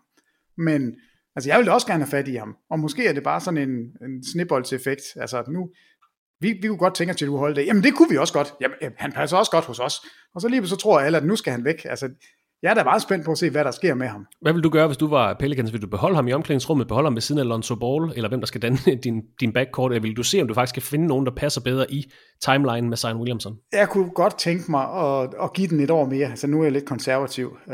For jeg synes, okay. han er jo den her rolig veteran, som virker som om hovedet sidder rigtig godt på skuldrene af ham, ikke noget ballade, øh, gør de rigtige ting på banen, går forrest, er en spiller, der gider dække op, han virker ikke som om, han piver nogensinde, altså, jeg kan rigtig godt lide ham, og jeg, jeg synes da, at det må være sådan en spiller, der sætter en kultur, og jeg vil ja. gerne have, at Zion Williamson, han bliver opdraget ordentligt, lige præcis nu, altså at de unge spillere, de har, at de virkelig forstår, hvad det kræver at være en en veteran i den her liga, og der, der kan jeg da ikke finde ret mange, jeg hellere vil have til det, end Jrue Holiday. Men altså, Jrue Holiday, Chris Paul, Gordon Hayward og Russell Westbrook, fire navne, der allerede spekuleres i som trade-kandidater til det kommende free agency. Lad os bare lige få nogle navne på plads. Det her det er de største free agent-navne i offseason tyve tyve. Følgende spillere er unrestricted free agents, altså hundrede procent fri på markedet. Fred VanVleet, ham har vi snakket om, spillet for Raptors i sidste sæson. Danilo Gallinari er unrestricted free agent. Det samme er Joe Harris, der spillede for Nets i sidste sæson. Vil jo egentlig passe meget godt ind ved siden af Kyrie Irving og Kevin Durant. Det bliver også spændende at se, hvilken kontrakt han bliver tilbudt af Nets. Montrezl Harrell er unrestricted free agent, det samme er Goran Dragic fra finalisterne fra Miami Heat, Davis Bertans fra Washington Wizards, så er der et par ældre herrer fra Toronto Raptors, Serge Ibaka og Marc Gasol, begge er unrestricted free agents. Paul Millsap, der spillede for Denver Nuggets i sidste sæson, er unrestricted free agent, det samme er Hassan Whiteside, Tristan Thompson, Demarcus Cousins, Christian Wood, der spillede for Detroit sidste år, Derek Favors, der spillede for Pelicans, Derek Jones junior fra Miami Heat og Carmelo Anthony fra Portland. Det var bare lige de største navne. Er der nogen af dem her, der lige øh, ægger dig, Peter? Er der nogen af dem her, du er sikker på, der bliver, eller sikker på, at smutter? Nej, men, men ham, der ægger, det er Christian Wood. Altså, han ja. ægger, kan jeg da lige love dig. Jamen, han får, altså, jeg vil, jeg vil gøre alt for at få fat i Christian Wood. Altså, øh, få lavet en, altså fire, eller fem, eller otte, eller tredive års kontrakt med ham, på et, et nogenlunde milliontal. Altså jeg er bange for, at hans, øh, hans løn kommer til at stikke fuldstændig af, så hvis jeg kunne få fat i ham lige nu, til en, en, en kontrakt under ti millioner, så ville jeg tage ham. Det tror jeg ikke, du får Fordi for. Jeg, nej, det tror jeg heller ikke. Men hvis jeg kunne, hvis jeg sagde, ved du hvad, Christian, kom her. Fire år, fyrre millioner dollars. Ved du godt, hvor mange fyrre millioner dollars det er? Og så kan man se på Christian, at han kigger, jo, det er mange penge, jeg kommer. Ding dong, så har vi en god spiller her. Han bliver kun bedre, og det er... Altså, det gælder jo om at få fat i de her spillere, inden de selv forstår, hvor gode de er, og, og så betale dem lidt mindre, end de, end de kan få et andet sted. Så er det dig, der har vundet. Du har jo spilleren til en god løn. Det, det, vil, være, det vil være virkelig en, en god mulighed for mig lige nu. Jeg forstår ikke, at der ikke er nogen som helst, og der er der virkelig ikke, jeg har virkelig søgt lang tid efter det, at der ikke er nogen som helst, der nævner Tristan Thompson til Lakers. Jo, jeg synes faktisk, jeg har set det. Nå, at, at, at det, du er bedre øh, til at google, end jeg er så. Ja, måske, eller også er det bare fordi, at jeg tænker sådan gamle tanker med... med LeBron James. Jamen det er det. Et år i ja. kontrakt til et eller andet syv otte, måske tolv millioner afhængig af. Og han har selvfølgelig en god øh, agent, det ved vi. Men den ligger lige til højrebenet i min ja, bog. Men, det forstår jeg ikke, at, at der ikke er nogen starter. Nej, men tror du ikke, det, tror ikke, det er fordi, øh, at det man sådan hellere vil, altså det, det er at få fat i en Serge Ibaka, en Marc Gasol, en, altså de der også store spillere, men som kan lidt mere offensivt, end Tristan Thompson kan. Og hvis ikke det går med jo, dem, det godt være. Så, så tror jeg, at Tristan Thompsons navn godt kan komme op igen. Men altså, ja, der er meget spil. Altså, Lakers kommer ikke til at, at blive dårligere næste år, fordi alle de der spillere, som er free agents, de vil jo, hvis de selv kan bestemme, og, altså, så vil de jo læne sig op af de hold, hvor de ved, de har en chance for at vinde. Og de kan jo se, det fungerer. De kan jo se, der er ikke noget pres på, fordi det tager Anthony Davis og og LeBron James sig. Så altså, Tristan Thompson, han kunne meget vel ende hos Lakers, men jeg tror bare, at man, man lige prøver de andre først. Apropos uh, Lakers og store mænd, der kan lidt offensivt. Uh, hvad tror du, der sker med Demarcus Cousins her i offseason? Jeg tror, der, han er også free agent, som vi nævnte. Ja, altså, jeg tror, der er et eller andet hold, som, som vil give den her uh, mid-level eller uh, veterans, eller den, den store af dem. Jeg kan godt forestille mig, at nogen siger, at, ni, at ni komma syv millioner, tror jeg, den hedder. At, at der, der er nogen, der giver den til Cousins i håbet om, at han kan levere. Altså, og, og det bliver ikke Lakers, det er de ikke penge til. Et eller andet sted ender han. Så so, Westbrook til Knicks, og så samler de Demarcus Cousins op. Det kan vi, det kan vi da godt. J R Smith. Vi kan godt sidde og grine af det, men... Nick, men, Nick Young men, og... Lave sådan en gunslingerhold. Ja, altså, nej, jeg, jeg ved ikke, hvad Cousins er værd lige nu. Jeg har jo ikke, jeg har ikke set ham bevæge sig i, i hundrede år, så, så jeg ved ikke, om han overhovedet har noget i sig.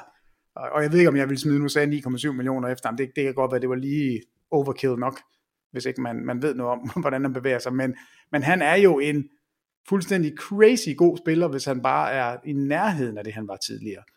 Så, så der vil der være de der contenderhold, der kigger og siger, okay, kan det her være den ekstra spiller, vi mangler? Øh, så god er han. Altså, han er fuldt på højde med, med dem, vi nævnte før, free agents. Altså Bogdanović, som kan gøre en forskel. Joe Harris, som kan gøre en forskel. Det kan Demarcus Cousins altså også. Det var en uh, gruppe af unrestricted free agents, jeg lige nævnte før. Så er der også en stor gruppe af restricted free agents. Der er en hel masse, men uh, her er de vigtigste. Brandon Ingram hos Pelicans, Chris Dunn hos Chicago Bulls, Bogdan Bogdanović hos Sacramento Kings, Malik Beasley hos Minnesota Timberwolves, Jakob Poeltl hos San Antonio Spurs, Dario Saric hos Phoenix Suns og Wes Iwundu hos Orlando Magic. Der er en, en del andre, men det var lige de største navne.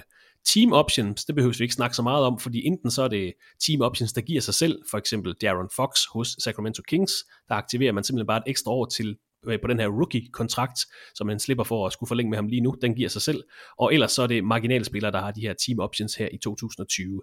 Player options, det er det, det free agency er lidt mere interessant her, det er jo spillere selv, der kan aktivere et ekstra kontraktår, altså til sæsonen tyve enogtyve.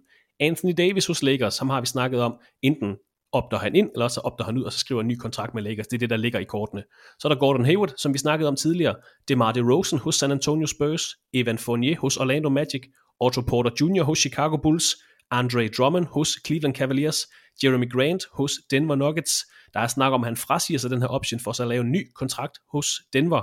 Der er Tim Hardaway junior hos Dallas Mavericks, Rajon Rondo hos Los Angeles Lakers. Og så den sidste, vi lige skal have med, det er manden med The Early Termination Option, Mike Conley hos Utah Jazz. Øh, ikke en god sæson, han har haft Mike Conley, men interessant, han har sådan en early termination option. Jeg tror, han, akt- eller han, jeg tror, han lader være med at aktivere sin termination option, og så bare fortsætter hos Utah. Der er fireogtredive komma fem millioner grunde til, at han, han nok bare bliver. Og han spillede bedre i boblen. Altså, og havde, havde han ja, nu ramt den her træer til sidst i kamp syv, hvor han faktisk har en mulighed for at sende Utah videre, så, så havde historien været en helt anden. Altså, det er så skørt at tænke på, hvad hvad det gør ved spillere, og hvad det gør for hold. Altså Utah kunne, de, de var så snublende tæt på at vinde den serie, og så havde Denver været ude, så havde vi haft en helt, helt anden snak, om både om Conley, og om, om hele Utah-mandskabet næste år, men den ramte ringen, den gik ikke i, men jeg tror ikke, Mike Conley, ham skal vi ikke være bange for, fireogtredive komma fem millioner, dem snupper han alle sammen næste år. Det var altså de vigtigste navne rent kontraktmæssigt til det kommende free agency. Så navne som Chris Paul, Russell Westbrook, Jrue Holiday, altså de store navne i potentielle trades lige nu. Navnene på spillerne, der skal tages beslutning om i den næste måned. Hvilke hold, Peter, er du mest spændt på i free agency? Er det contenderholdene, hvordan de forstærker sig? Er det, er det nogle midterhold, der med en enkel forstærkning kan blive en contender? Er det rebuilding-hold som øh, Cavaliers og Pistons, du holder øje med? Hvilke hold er mest spændende at følge med i lige nu? Jamen, jeg, jeg synes jo først, så er det sjovt at se på de hold, som, som er helt i toppen. Altså Lakers og Clippers og Heat og Bucks og de der topholdene, som vi ved er, er dem, der næste år bør vinde mesterskabet. Altså se, hvad, hvad, hvad får de lavet? Øh, men ellers så synes jeg, det, det er faktisk lidt interessant at se, hvad, hvad gør Minnesota i forhold til at, at komme op til det her draft. Nu har de fået D'Angelo Russell, de har fået Karl-Anthony Towns. Hvad vil de nu? Altså, de har et højt draft pick, går de efter det selv, gør de det, vi talte om i starten, at de måske ville trade det for at kunne få en veteran til. Altså er der nogen af de her mellemhold, som, som gør noget overraskende, som bringer dem op i, altså i, i contention. I, I Western Conference tror jeg ikke, der kommer til at ske så meget i forhold til, hvilke hold, der er favoritter næste år. Altså selvfølgelig er Houston, dem har vi været forbi, super, super interessant at se. Altså, er det nu, de springer hele baduljen i luften og starter forfra, eller er det James Hardens show og væk med alt andet? Altså, hvad, hvad sker der? Det, det, den har vi ligesom været forbi. Men ellers er det faktisk de der hold, som, som måske gør noget uventet. Øh, og så synes jeg jo, Knicks, Knicks er altid sjov at se, fordi de er så fuldstændig vanvittige. Altså, jamen går de, går, går de ind og simpelthen siger, vi tager Westbrook, vi tager Carmelo Anthony, vi gør alt det her, vi spiller hurtigt og vildt og scorer mange point og taber alle kampene, men underholder. Øh, eller holder de sig til planen, hvor de siger, vi er tålmodige, vi lader være med at tage lange kontrakter, før vi får fat i den rigtige superstjerne. Og det tror jeg altså ikke Westbrook er. Jeg tror ikke Carmelo Anthony han er det. Jeg tror ikke, der er nogen lige nu, som de kan få fat i. Altså Victor Oladipo, er det en superstjerne? Kan han komme til Knicks? I don't know. Altså det, der er ikke nogen derude lige nu. Der er ikke, der er ikke i min bog en superstjerne, der skifter hold. Og, og Westbrook er det tætteste på en superstjerne, vi kommer. Men, Chris Paul skifter heller ikke hold. Han er ikke en superstjerne. Ikke længere? Nej, det, det er altså... Det, jeg ved godt, han var på All N B A-holdet sidste år, men jeg tror ikke på, at... Eller, han er ikke for mig en spiller, vi kan kalde en superstjerne længere. Og Peter har været inde på det, det der med, at Lakers ikke bliver, nødvendigvis bliver dårligere til næste sæson. Jeg har også noteret det som en lille ting, vi lige, i hvert fald lige skulle have nævnt, fordi spillere som Tristan Thompson kunne komme til, de er ude efter. Ibaka har vi også hørt. Goran Dragic, free agent, kunne også øh, snilt inde hos, hos Lakers, enten som startende point guard eller som backup. Så rigtig interessant mellem øh, mestrene fra Lakers, de henter ind omkring Anthony Davis og øh, LeBron James. For et par uger siden, der optog Peter og jeg to podcast, hvor vi så nærmere på alle tredive hold i N B A på deres sæson, og på hvilke beslutninger, der venter dem her i offseason, så der kan man høre lidt mere detaljeret om alle tredive N B A-hold. Jeg kan godt lide at se på et free agency og på en offseason som en balance, Peter, mellem, mellem købere og sælgere. De store sælgere her i offseason tyve tyve, altså det må være Cleveland Cavaliers, det må være Detroit Pistons, og så bør det vel også være Oklahoma City Thunder. Cavaliers skal forsøge at komme af med Kevin Love, Larry Nance, Andre Drummond, hvis han opter ind i sin player option, eller hvis man kan lave et sign and trade med et hold. Pistons skal med Blake Griffin, Derrick Rose, måske Tony Snell også. Og så Oklahoma City Thunder, som vi også snakkede om sidste år, skulle til at springe ned i luften, det gjorde de så ikke. Må ikke de gør det i år, altså Steven Adams er der stadigvæk, Dennis Schröder, Gallinari har lige forladt holdet, Chris Paul er et, er et, stort, nævne, et stort navn her i, i offseason. Cavaliers, Pistons, Thunder, jeg ved ikke med Charlotte Hornets, øh, San Antonio, måske. Charlotte er der Hornets. Andre hold, der bør være sælgere her i free agency? Nej, altså nu, jeg synes, du får, får nævnt dem rigtig godt, men at Detroit, altså det, det er da... Jamen, men de er jo i gang, hvad, kan man sige. Til at ske altså. Der?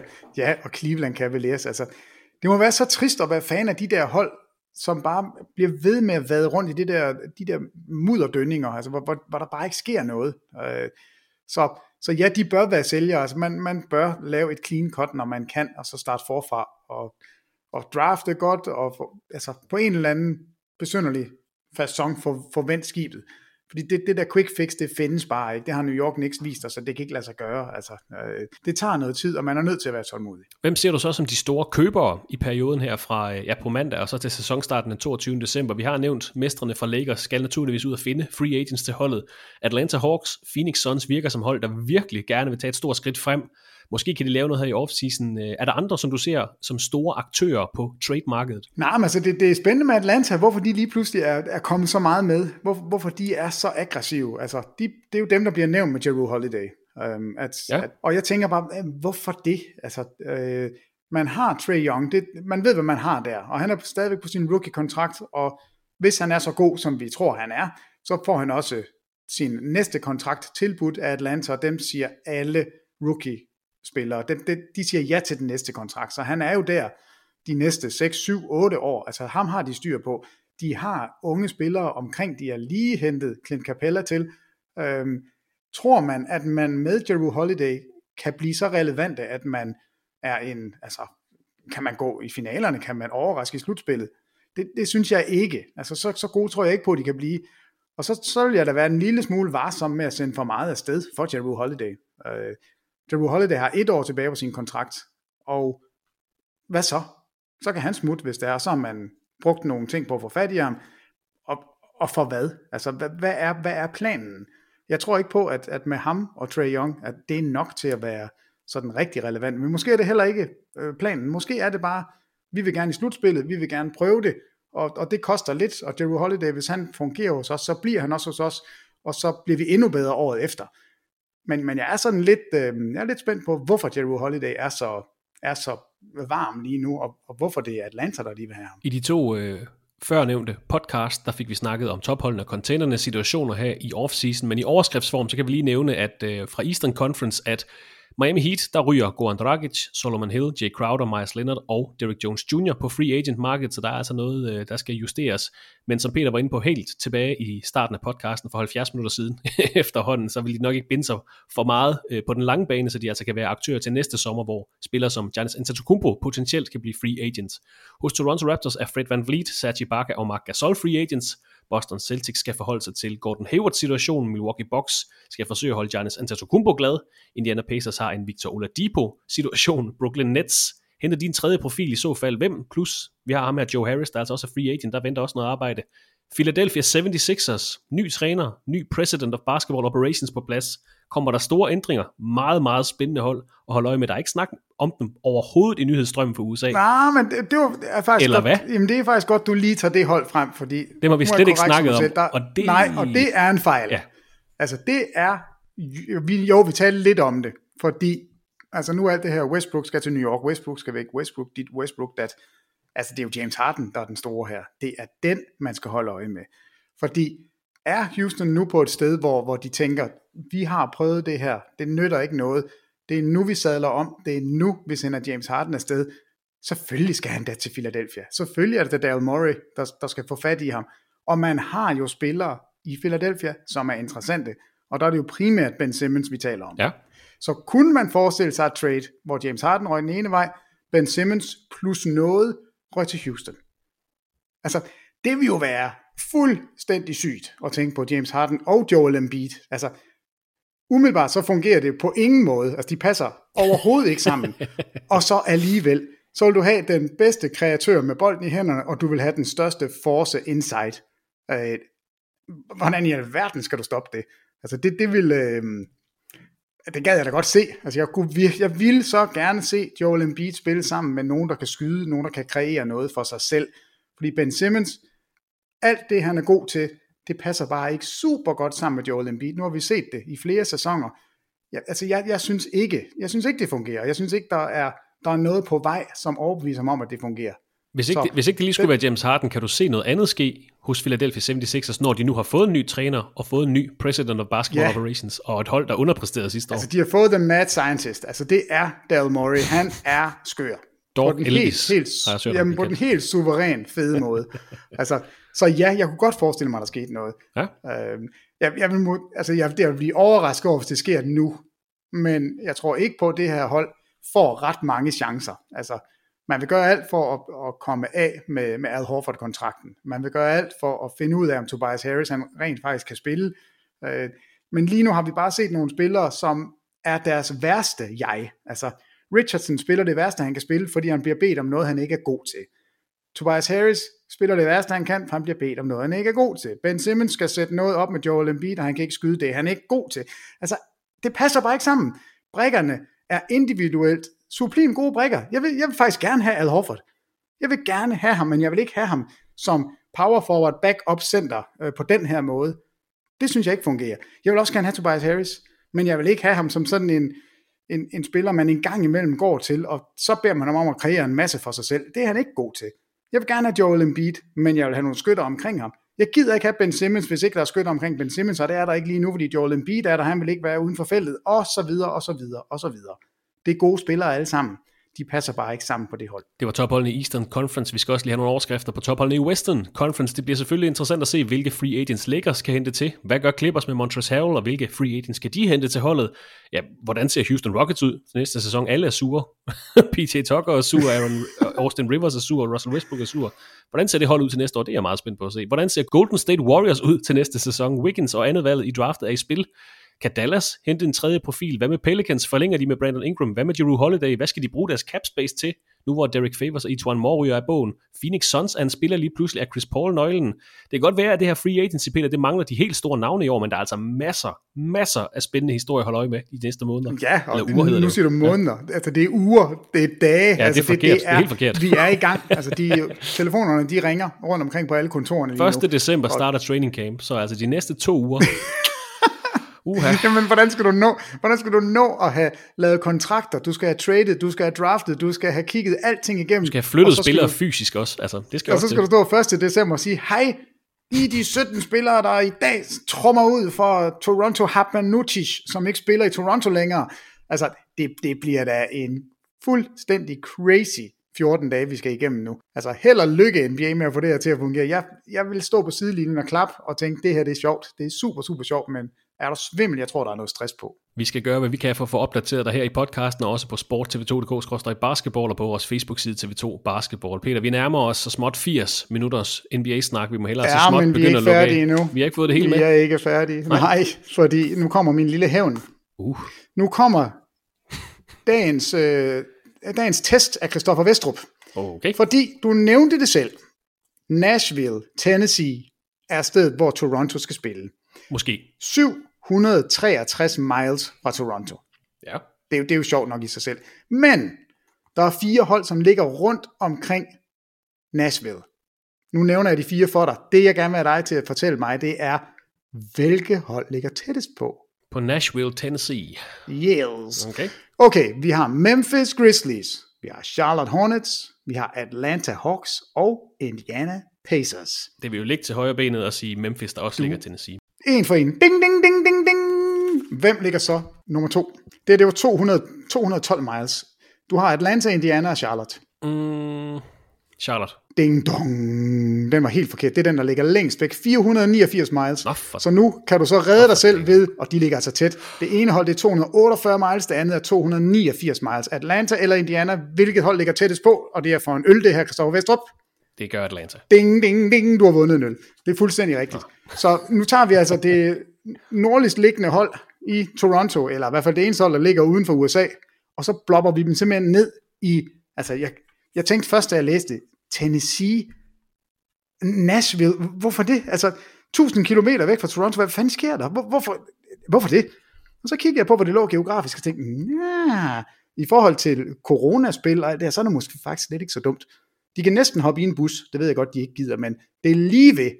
De ligger lige midt i den her, øh, ja, med, med de her fire hold omkring sig. Så faktisk på mange måder, så, så er det ikke helt skørt.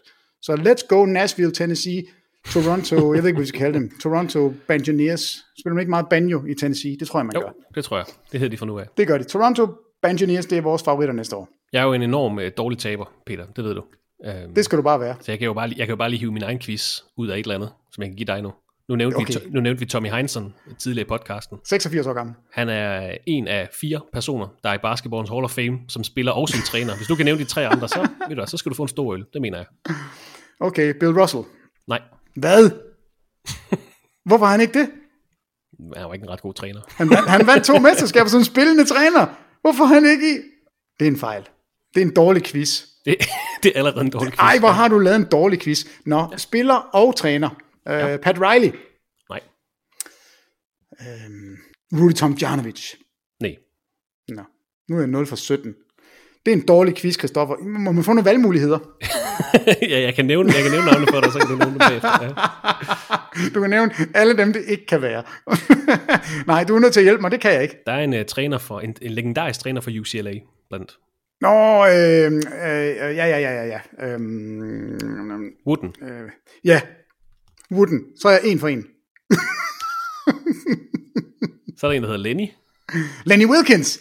Han er der også, ja. Så er jeg to for to. Så er der en, der hedder Bill.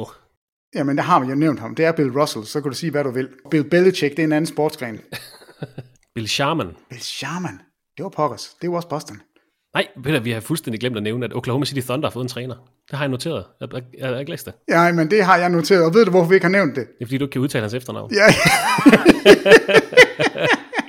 Du har fuldstændig ret. Ej, jeg vil gerne give den et skud, men, øhm, men nej, jeg tror simpelthen ikke, jeg kan nævne, hvad han hedder. Det er Daignault. Daignault. Oklahoma har forfremmet assistenttræner Mark Daignault til cheftræner. Det er jeg, jeg, Dag- jeg, jeg YouTube. Øh, og dermed så er trænerkabaten altså gået op i N B A. Nu har alle tredive hold en officiel cheftræner. Ni nye cheftræner til den nye N B A-sæson. Mark Daignault. Du har simpelthen googlet det. Daignault. Daignault. Ej, jeg var, jeg var inde og se, hvordan amerikanerne okay. udtaler det, fordi han, det, det staves lidt funky. Ja, D A I G N E A U L T. Men det lyder selvfølgelig Dagnot, det giver sig selv. Ej, og nu vi er ved trænerkabaler. Uh. De, det er jo faldet fuldstændig fra hinanden i San Antonio. Ja, Tim Duncan har skrevet det. Eller Tim skrevet. Duncan er smuttet. Ej, han er blevet player development person igen. Men han er altså ikke assistant coach, og det, er, det var vist nok helt efter planen, så det var åbenbart bare sådan en lille, en lille Spurs gimmick, vi havde kørende sidste år. Men øh, fint nok med det. Det var en fed quiz, du lavede for mig. nul for sytten. Hip hurra for Russell Westbrook. Og Mark Dagnall. Og Mark Dagnall. Tak for din tid i dag, Peter. Vi snakkes ved i næste uge. Selv tak, Christopher. Altid en fornøjelse. Og tak til dig, der lyttede med her til T V to Sports N B A podcast. Vi håber, at det var værd at lytte til, og at du finder vores podcast igen i næste uge, hvor vi er tilbage med alt det seneste fra verdens bedste basketballliga.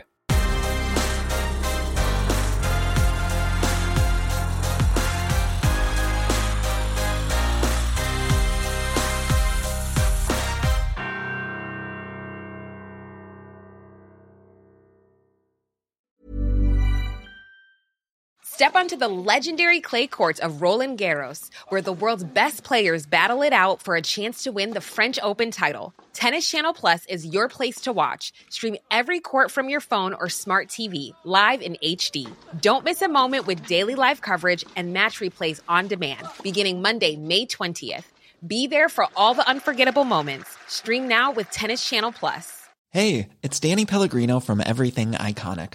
Ready to upgrade your style game without blowing your budget? Check out Quince. They've got all the good stuff, shirts and polos, activewear, and fine leather goods, all at fifty to eighty percent less than other high-end brands. And the best part? They're all about safe, ethical, and responsible manufacturing. Get that luxury vibe without the luxury price tag. Hit up quince.com slash upgrade for free shipping and three sixty-five day returns on your next order. That's quince.com slash upgrade. When it comes to your finances, you think you've done it all. You've saved, you've researched, and you've invested all that you can. Now it's time to take those investments to the next level by using the brand behind every great investor, Yahoo Finance. As America's number one finance destination, Yahoo Finance has everything you need, whether you're a seasoned trader or just dipping your toes into the market. Join the millions of investors who trust Yahoo Finance to guide them on their financial journey. For comprehensive financial news and analysis, visit yahoo finance dot com, the number one financial destination, yahoo finance dot com.